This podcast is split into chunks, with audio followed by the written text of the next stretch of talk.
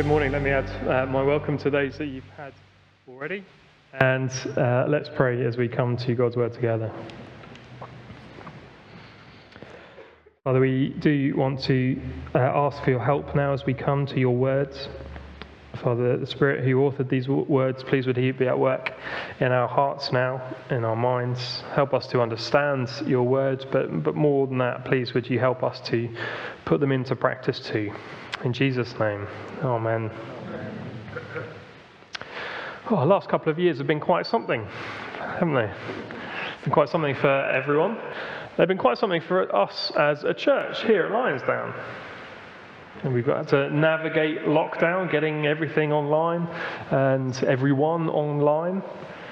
We've left a denomination, we've left a building, you've got a new pastor teacher. And we look forward with some uncertainty, don't we? You know, we're navigating now through what we hope and pray will be the back end of COVID. It, it may not. We're starting our search um, for a, a long-term home for us so that we can carry on our work of reaching New Barnet and the surrounding areas with the gospel. We have all the just general potential troubles and difficulties that, that any churches face. How is it that we, Lionsdown, can stand firm? How can we stand firm? How can we not be moved from our commitment to the gospel of the Lord Jesus Christ and our unity together? The Philippian church, they were facing problems of their own. Their, their spiritual father, their founder, Paul, was in prison, facing trial, potentially for his life. They were starting to experience some opposition themselves, and there was the threat of false teachers, either there or coming. And Paul calls for them in verse one, "Therefore, my brothers, whom I love and long for, my joy and my crown," we see his utter love for them, "stand firm thus in the Lord, my beloved." Paul cares for them so deeply. It's so clear in his language there. And he calls them to stand firm. It's that military word that we saw back in chapter one, verse twenty-seven. It's this idea of, you know, plant the shields in the sand together. Don't be moved. Hold the line. And that's what he calls them to do. That's what he calls us to do. Uh, I wasn't quite sure what to do with verse one. You might notice, if you remember, we actually kind of had verse one in last week's passage as well. But this week I was actually persuaded by something I read that I think verse one really belongs with what's coming. And it's all because of that little word, thus. That's a strange, small little word, isn't it? But stand firm, thus, in the Lord. I think that is pointing forwards. So what he's saying is stand firm like this. Stand firm like this. This is how you stand firm. Paul takes all that he's kind of taught them in uh, the book so far, and he appeals to them, and all that he has appealed to them. And now he gets practical.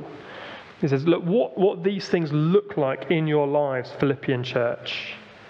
And that if you, Philippian church, do these things, you will stand firm. And if we, Lionsound, do these things, we too will stand firm. If you're here in the building, you've got your, your talk notes there. You'll see I put six things. The passage has six things.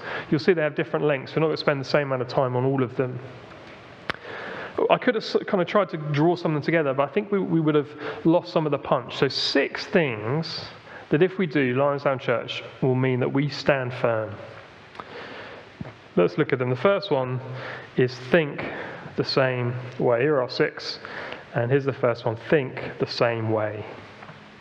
Perhaps the number one danger that the Philippians were facing was the problem of disunity. There had been some public falling out between two women in the church.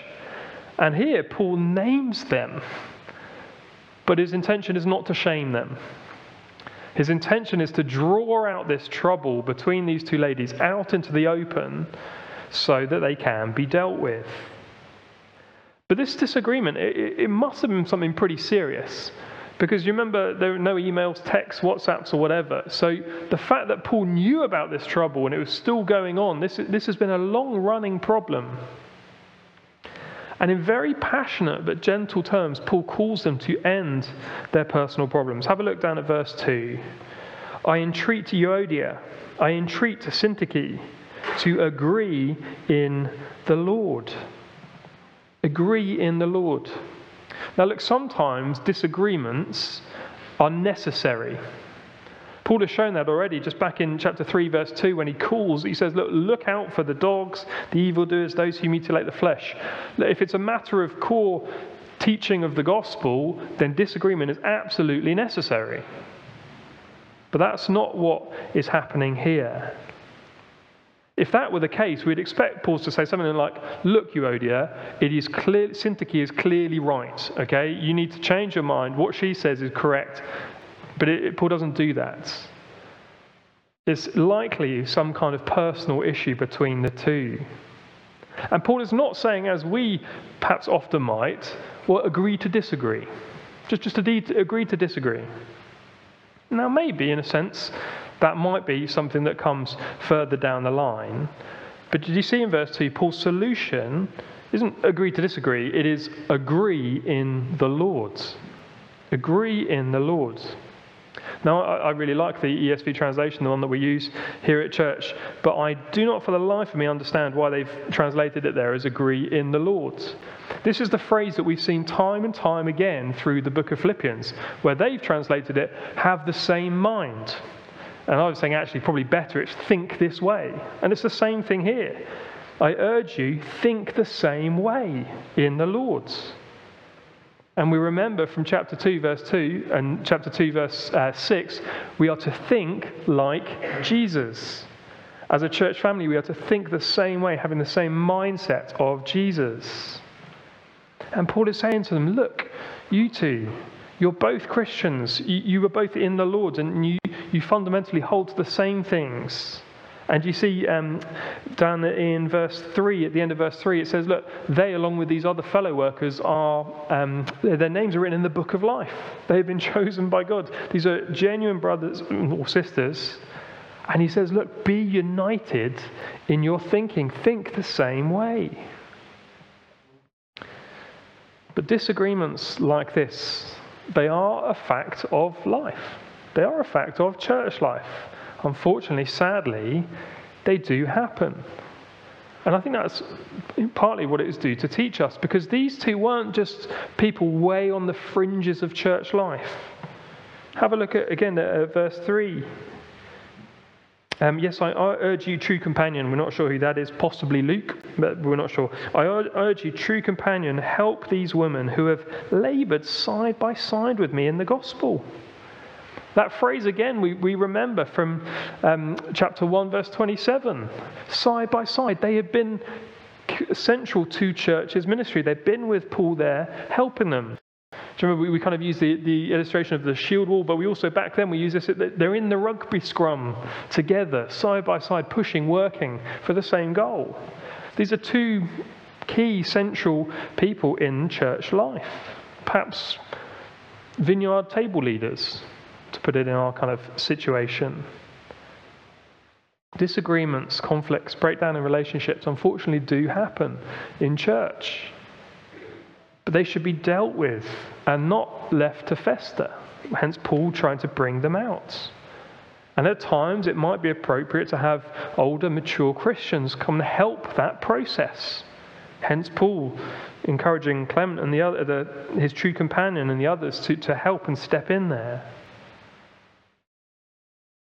Ultimately, though, it is thinking the same way, thinking like Jesus, that is going to bring unity. That's the solution.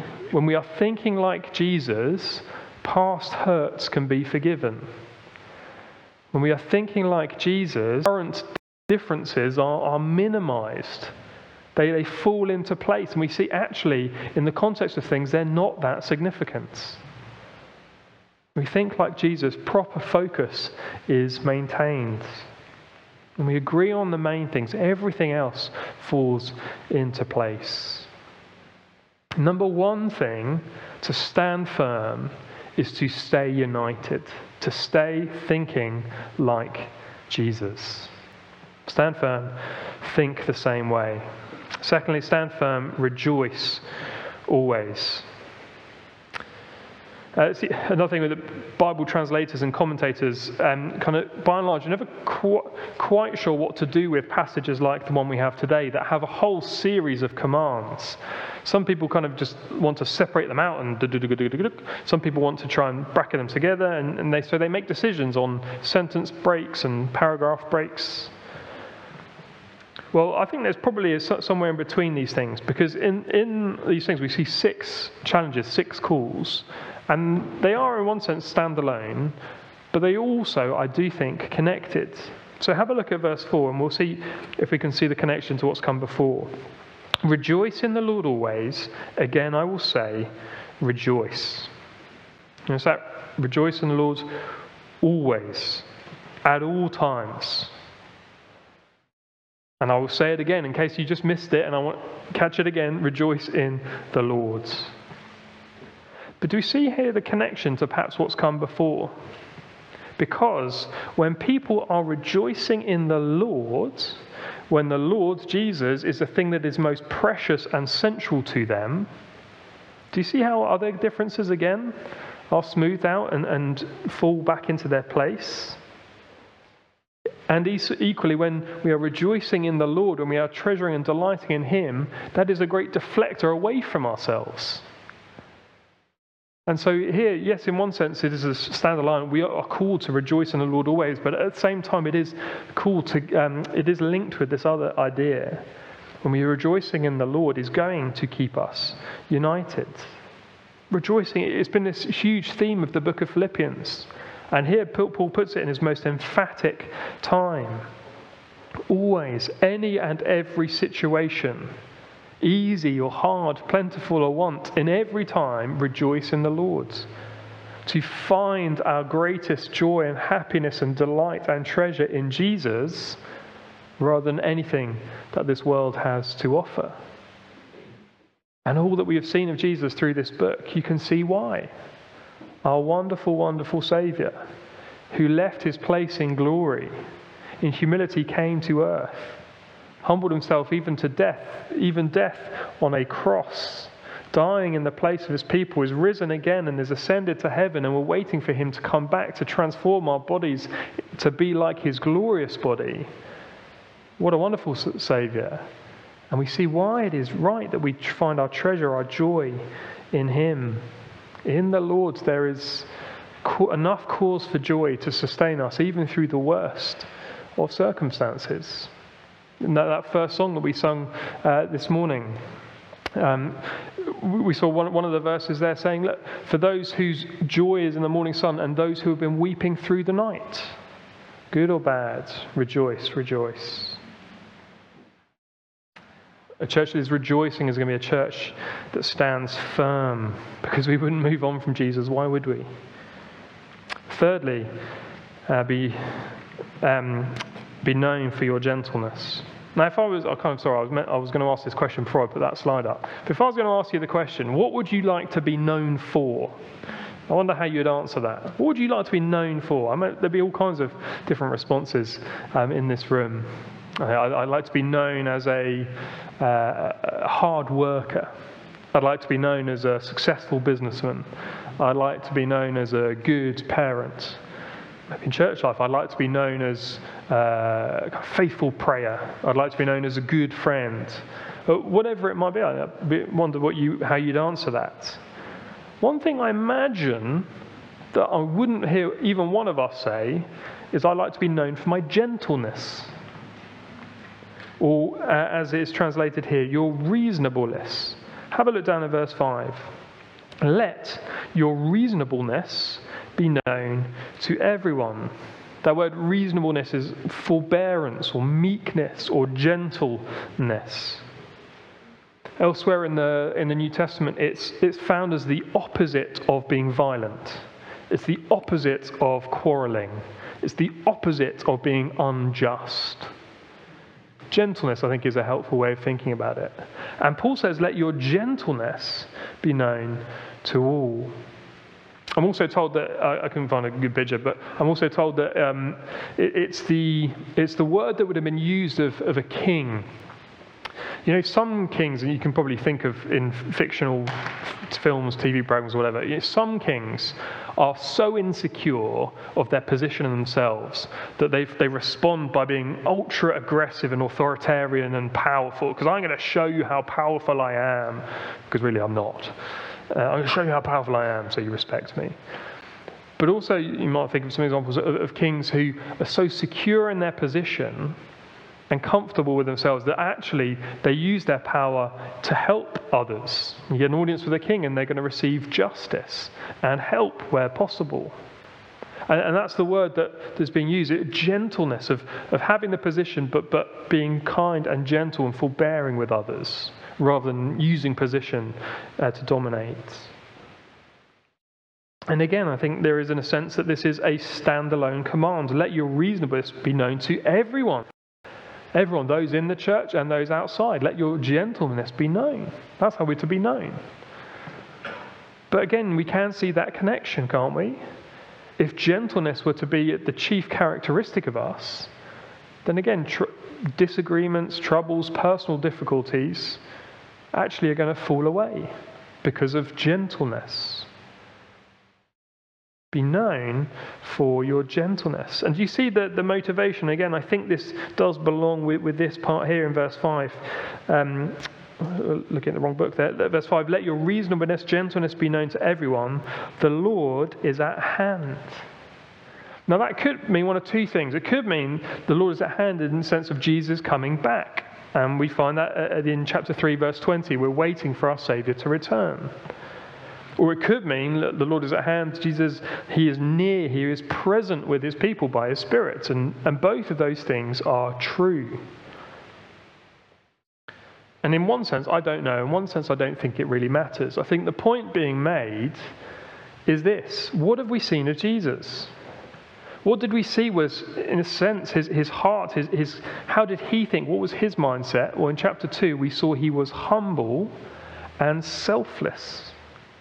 Jesus was humble and selfless. And if Jesus is here, as it were, with us, which he is by his Spirit, how can we be violent and aggressive and domineering when Jesus is here with us? Or if Jesus is coming back soon, do we want to be found to be aggressive and violent and domineering? No. We want to be gentle, like Jesus was ultimately gentle. A gentle church is a church that stays united and will stand firm.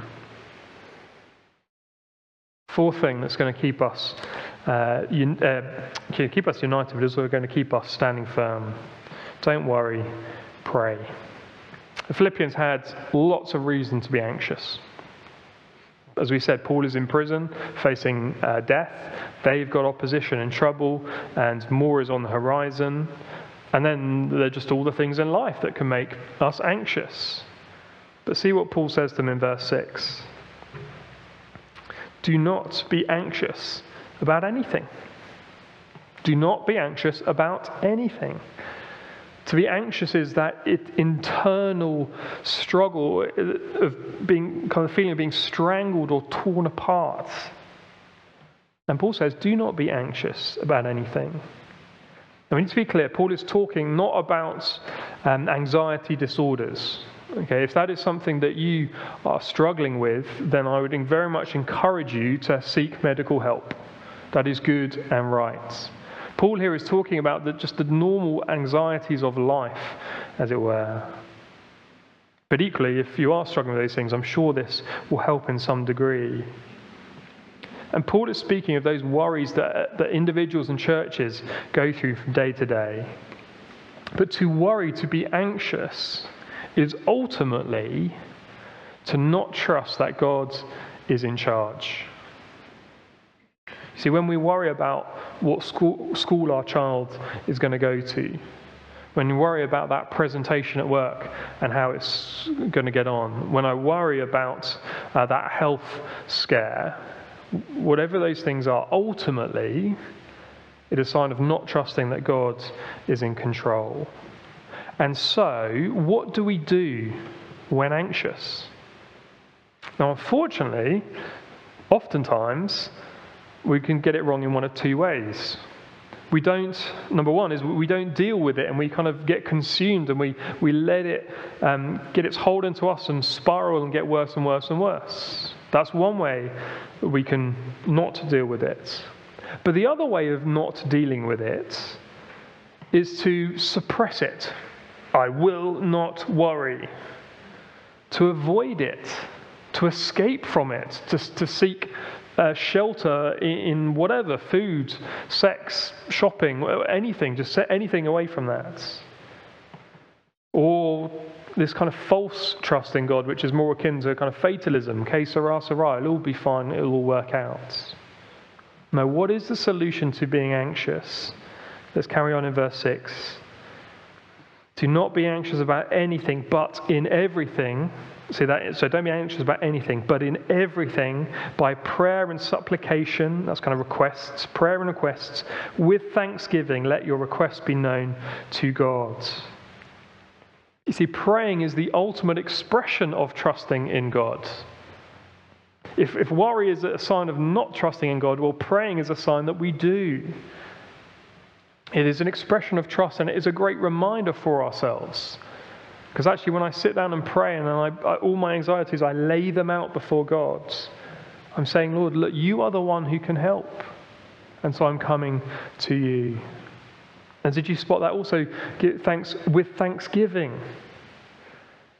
Particularly when we when things are a struggle, when things are going difficult, more difficultly. It is sometimes easy just to get, again, kind of get consumed by all the bad, the negative. Was actually forcing ourselves to remind ourselves of thanksgiving, all the things that we have to thank God for, is honouring to God. And again, it is a great reminder for us and gives us confidence in praying. And then look at just the incredible results. Okay, don't be anxious, but in everything pray, verse seven, and the peace of God, which surpasses all understanding, will guard your hearts and your minds in Christ Jesus. What incredible words, the peace of God. Now one says all Christians have experienced and do experience peace.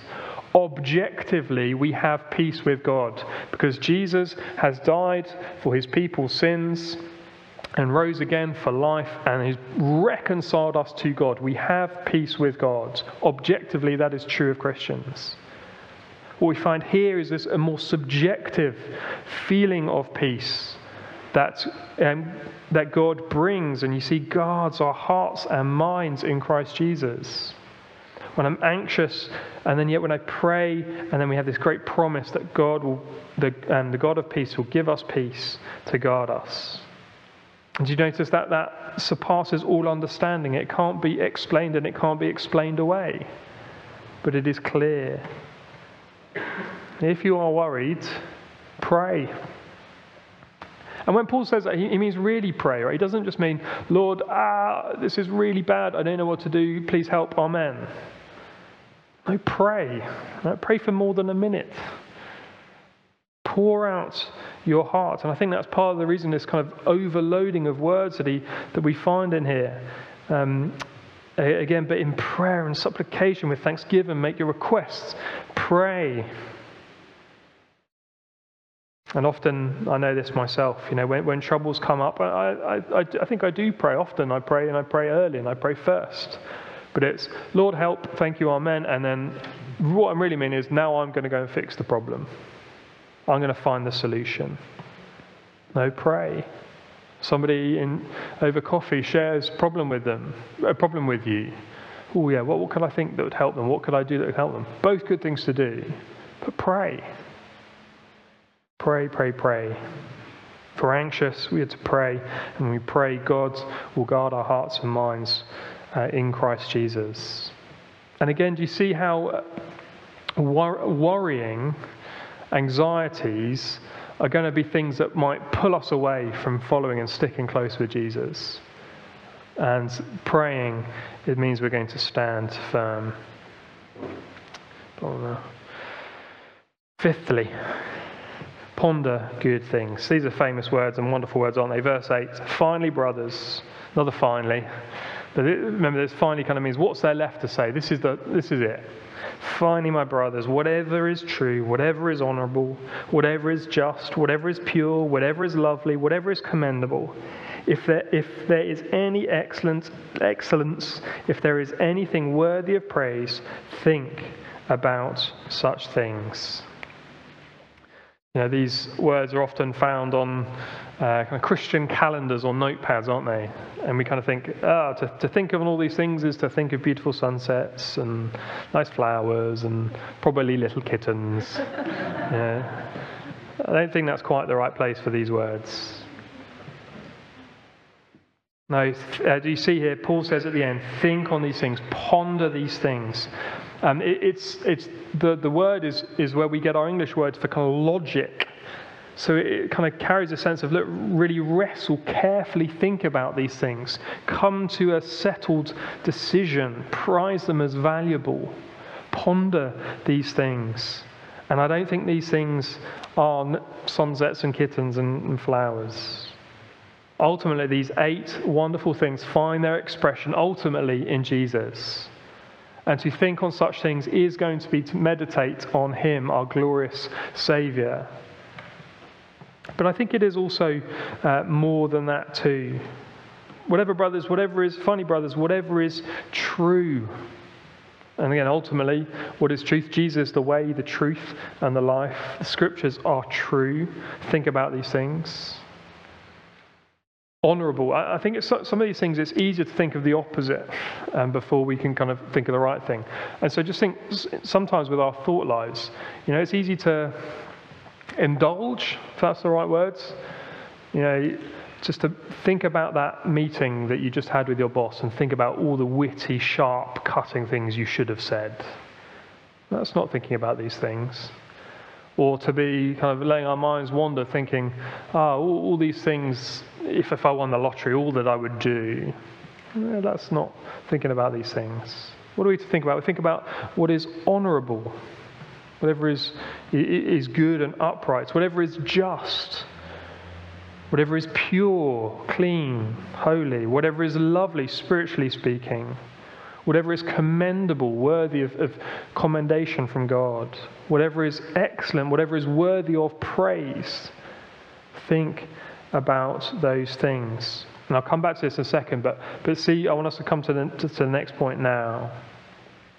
Finally, do these things, because I have disconnected them, but these two very much go together. Do you see how um, verse eight finishes? Think about these things.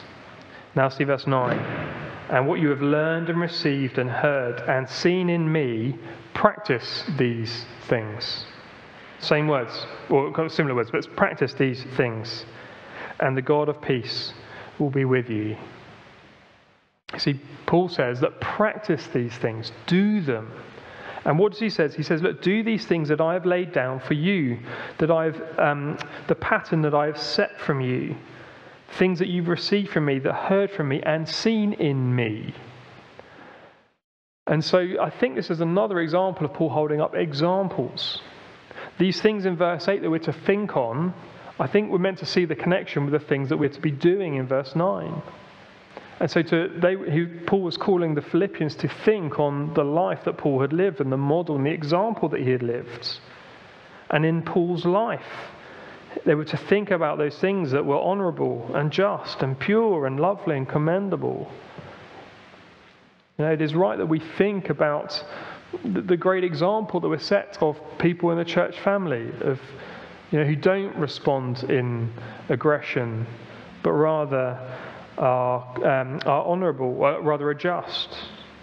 It is good to think of those who are faithfully seeking to live for Jesus. Think on those things. And it's ultimately as we think on these things that we will then do these things too, living them out. Something that Amy and I have done from time to time, uh, and I want to bring up again, is, is at the end of a Sunday, is just to spend a few minutes together and say, look, well, what's the one thing that we heard from God's word today that we want to live with through this week? What's the one thing we want to put into practice? And pray for each other. Uh, I say I want to bring that back. I want to suggest that might be a good thing for you to do by yourself or with your spouse or a friend or whatever. What's the one thing because God's word is to be done. Not just heard, not just even just thought about, but done too. And again, do you notice the promise, uh, the, the connection between the practicing and the promising? We do these things, and then at the end of verse nine, and the God of peace will be with you. Six big commands, six big calls from Paul to the Philippians, from Paul to us. Six things that actually, if we do as a church family, will keep us standing firm in the gospel, in our faith, so that whatever comes in the following years, these things are established in us. Let's pray.